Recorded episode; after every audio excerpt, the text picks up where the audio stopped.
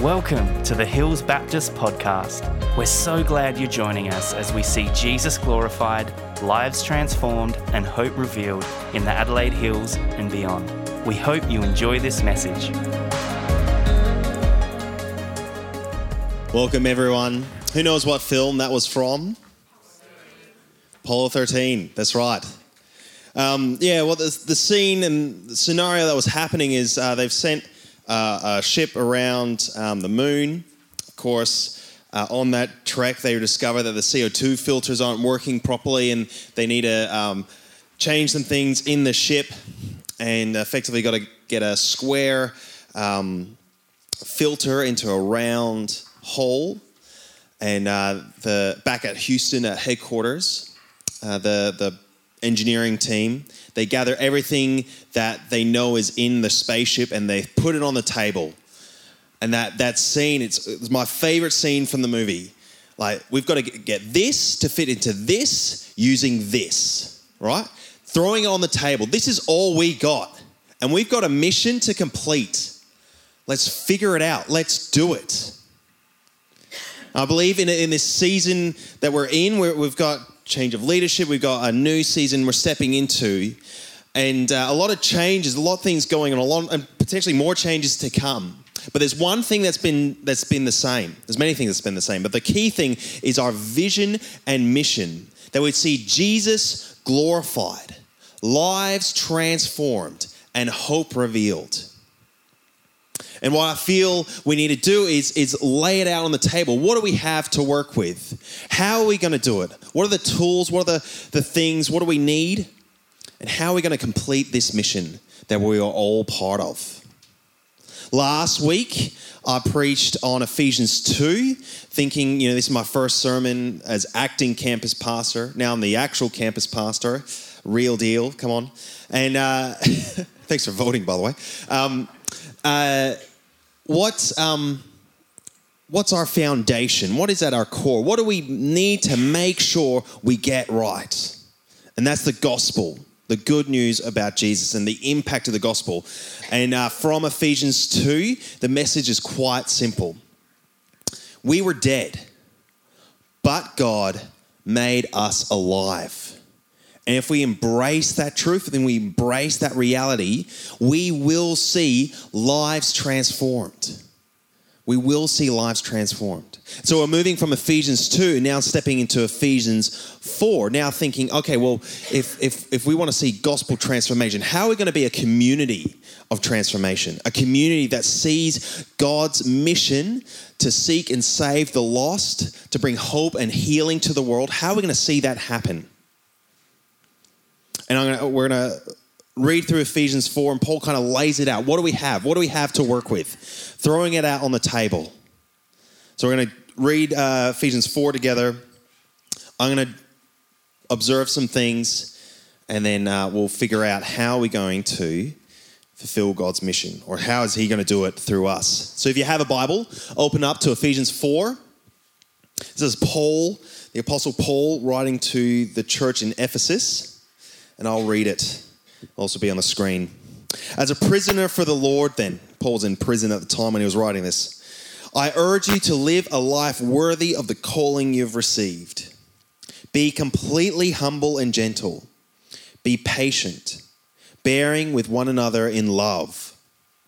Make every effort to keep the unity of the Spirit through the bond of peace. There is one body and one Spirit just as you were called to one hope when you were called, one Lord, one faith, one baptism, one God and Father of all, who is over all and through all and in all. But to each one of us, grace has been given as Christ apportioned it. This is why it says, He ascended on high, He took many captives and gave gifts to His people.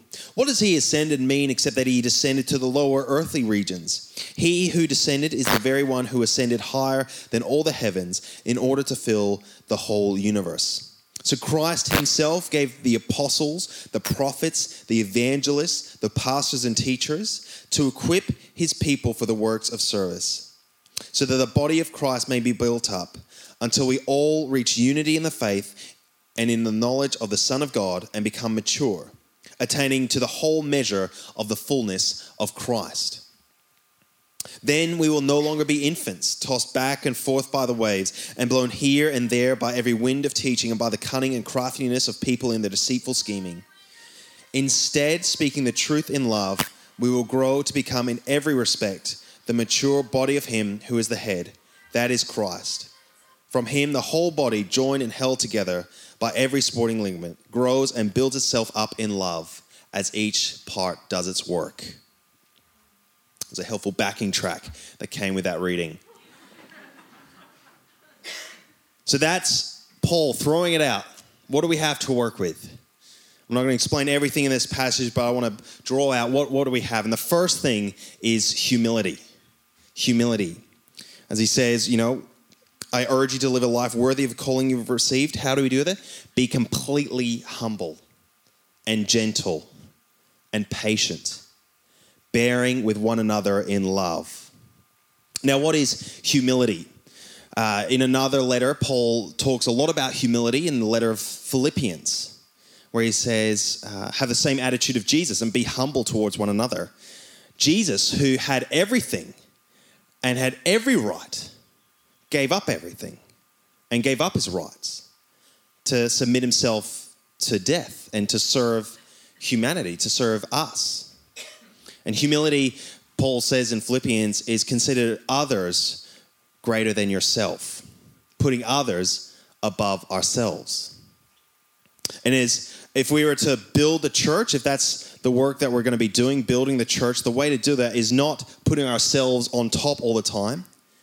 It's actually putting others above ourselves, seeking others' needs first, not fighting for our agenda or our idea or our opinion, but seeking to love and to serve, to be humble.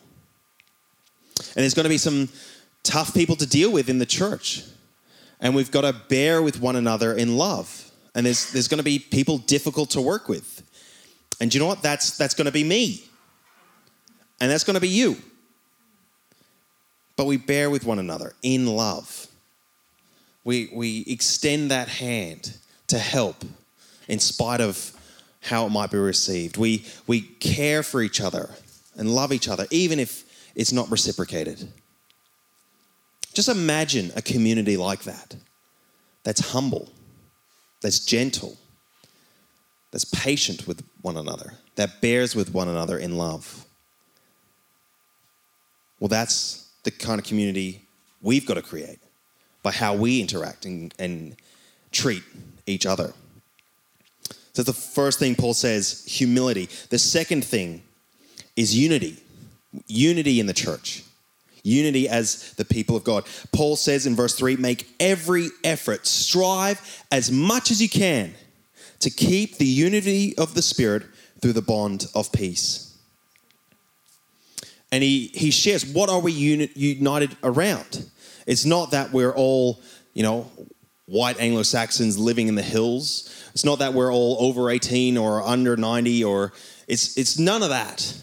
What unites us as God's people, Paul says, is that we are one body.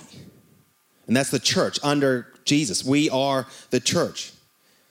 And one spirit, the Holy Spirit that, that fills those who follow Jesus. It is God's spirit, the one spirit, the same spirit. Just as you are called to one hope, the hope of Jesus' return, the hope that God will bring, bring healing and completion and satisfaction and salvation once and for all and justice. One Lord, Jesus Christ, and not anyone else. One faith, the faith that God gives us, the faith of the gospel, the truth of what Jesus has done. And in that, when we grasp that, when we embrace that faith, what Jesus has done, we are set free, we are saved one baptism. Now, Paul's not talking about how we get baptized, but the fact that we're baptized, we're immersed, we're, uh, we come through into one family, one community, with one purpose, and one God and Father of all, who is in all and through all and over all. This is the stuff we're to unite and, and that unites us and makes us one, one community under God. Now, does this mean that we, we're never allowed to disagree or have different opinions or, or have any kind of diversity? No. But it's, it's a shame to look out into the world and to the church and even look inside these walls and to our church, to Hills Baptist, and see how, how often we, we divide, we, we focus on what divides us rather than what unites us. And there was something, while I was at Bible college, there was something I learned that, that really helped me think through these issues. And it was called dogmatic rank, or there's other words you could say, uh, theological hierarchy. Effectively, what category do we put these different truths in? Do we put these different opinions and um, convictions into? And uh, the first one is our central convictions. What is, what is central to who we are as Christians, as the people of God. And that's what Paul just talked about. One body, one spirit, one hope, one Lord, one faith, one baptism, one God. That is what defines us as Christians. And what define and, and the truth about God and who He is. That's central. The second tier is the practical distinctives. And this is what would, would um, uh, divide the church into different denominations. And it's things like uh, the, the nature of baptism. Do we baptize infants or do we baptize adults who are able to make a confession of faith? Or do we baptize infants in the faith of the family? And it's those kind of distinctives that, that, uh, that split the church to, to create different um, denominations different expressions of the central faith, the central convictions. And so we would say that our Anglican and Uniting and, and Presbyterian and Church of Christ and charismatic uh, brothers and sisters, we would say they, they are Christian, they, they hold firmly to the central convictions, but we express it differently. And so we at Hills Baptist, it's in the name. We are Baptists, and there's certain practical distinctives that we hold on to. One of them being uh, baptism, but then also other things like the autonomy of the local church and, and a few other things of that makes us distinct from other uh, denominations and other churches. The next here is theological opinions. And this is different opinions you might have about end times and the nature of Jesus' return, or even um, in a whole range of other things.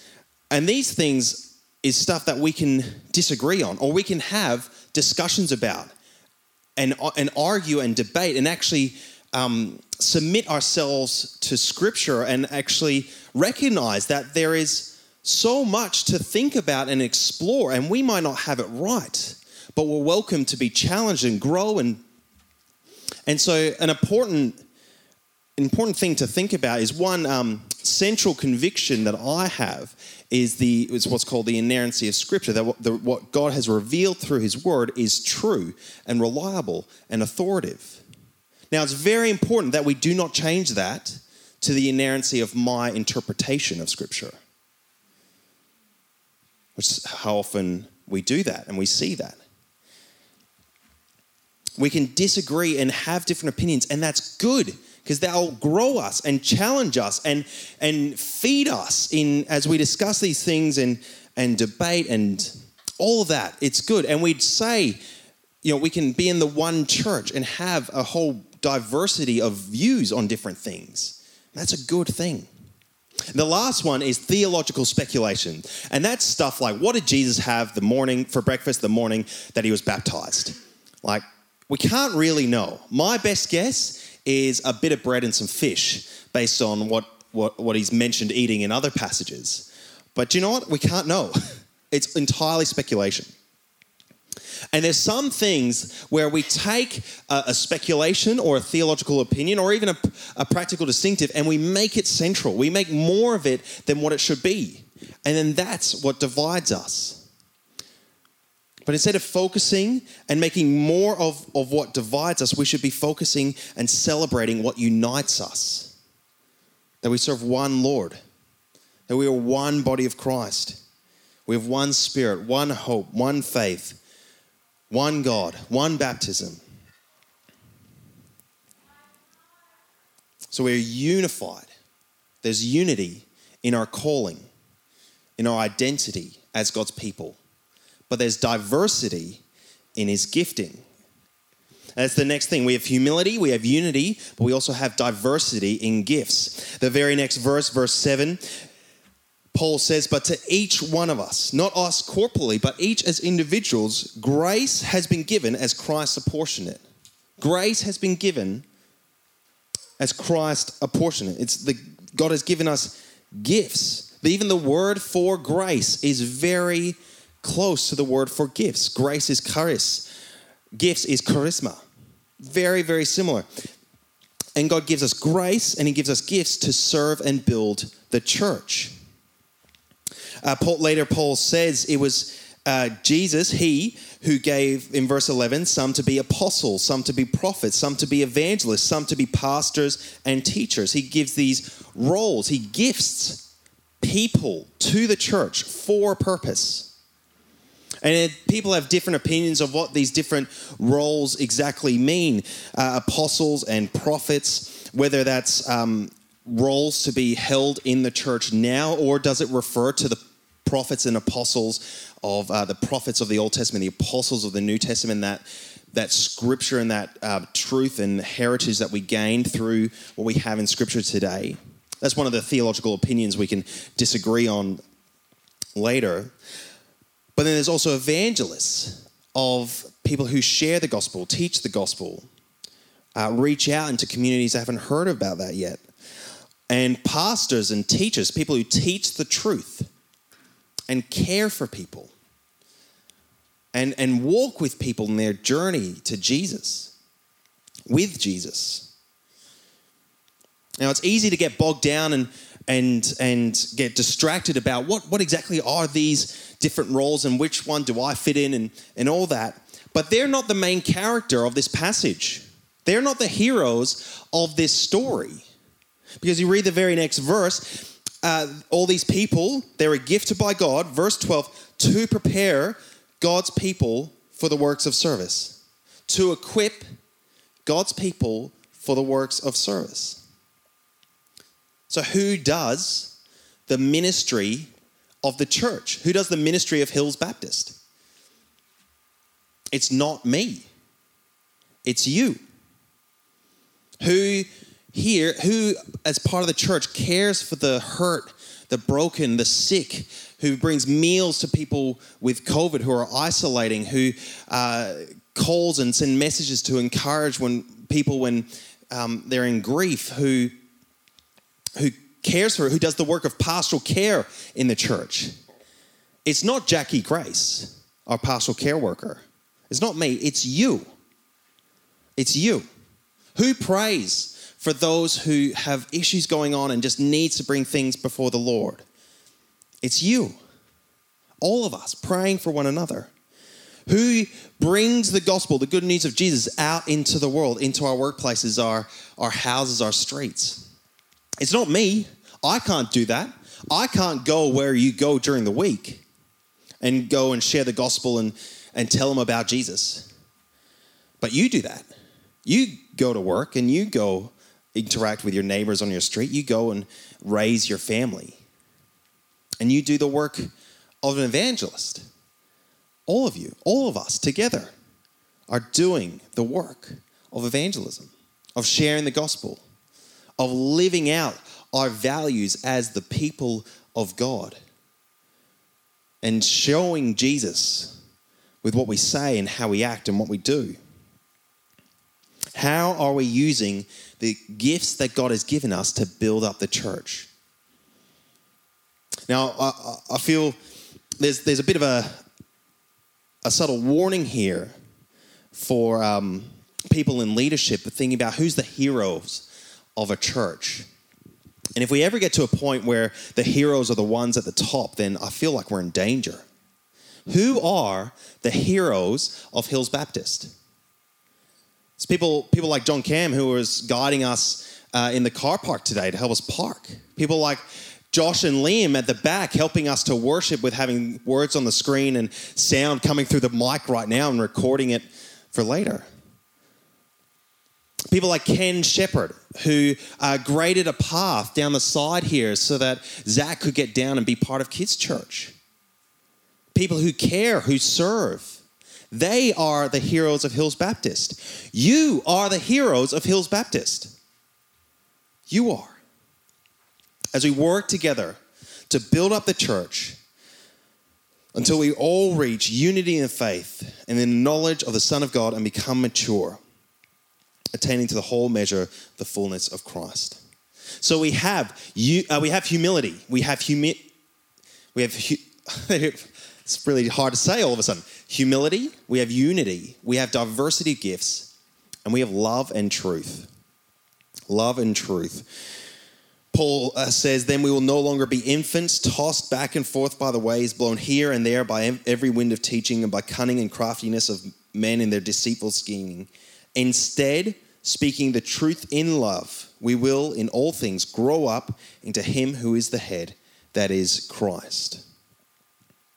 As we're a church and as we're humble and honest, there will be people coming in who don't have any, everything right, who uh, either um, are yet to learn things or yet to understand things and, or have a difference of expression, difference of opinion.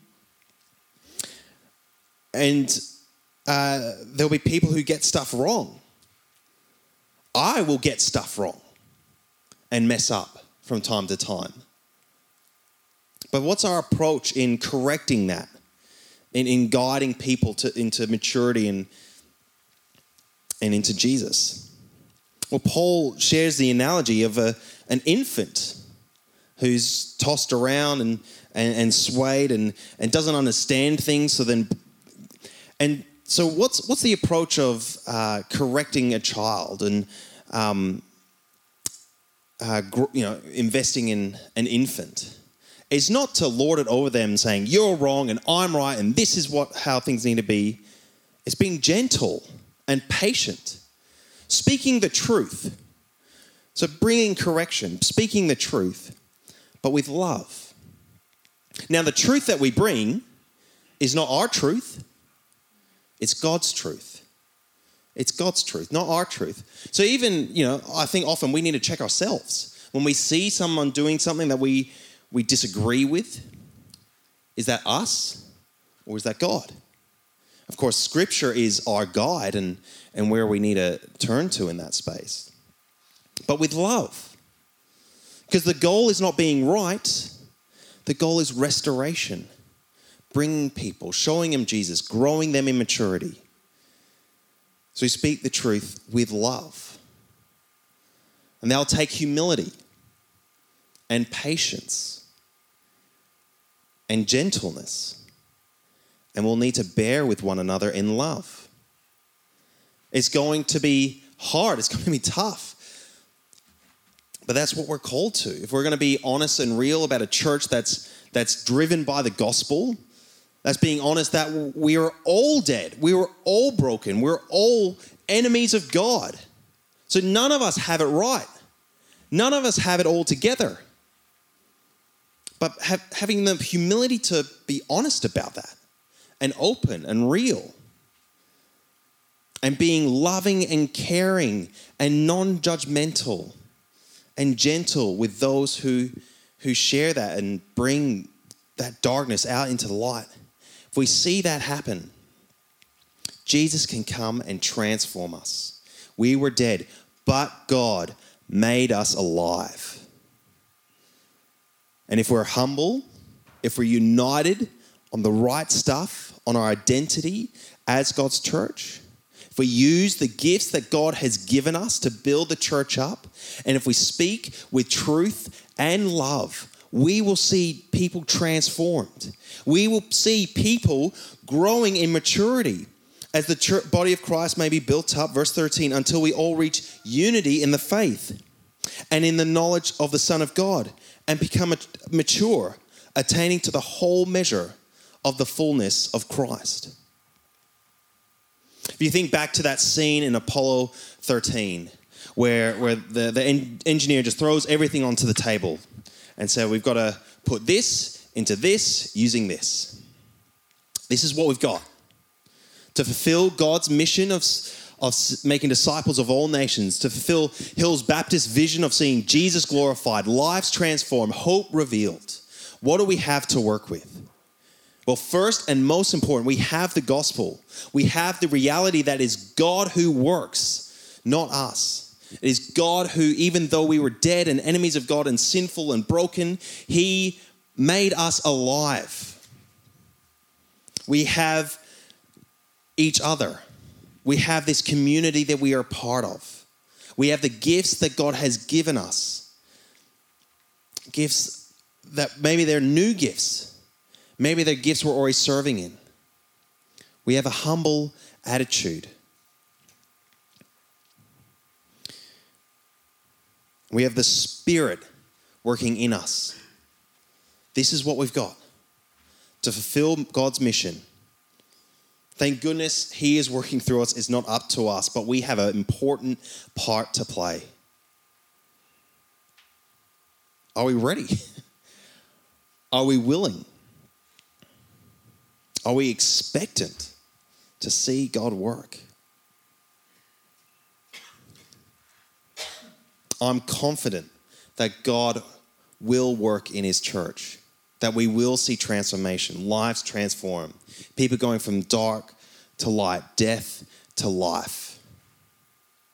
And I'm so excited for this new season, this journey that we're going to go be on, and that we've already been on and seen, and will continue to see as we embrace the gospel,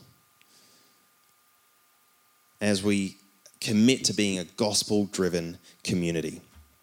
Let me pray as the band comes up. Heavenly Father, thank you so much for the gospel, the good news of Jesus Christ, of Jesus who came down to earth from the Father and who lived and taught and, and modeled for us how to live and how to be obedient to you and live in relationship with you and how he died and suffered and paid the price we, we deserve to pay freely, graciously, lovingly.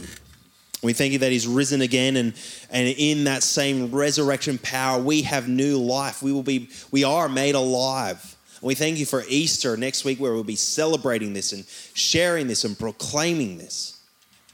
But Lord, we pray we will be a gospel driven community, that you, you would grow in us that humble attitude, that we'd put others before ourselves, because it's not about us that we would be unified on what's most important. That we would use the gifts that God has given us to build each other up.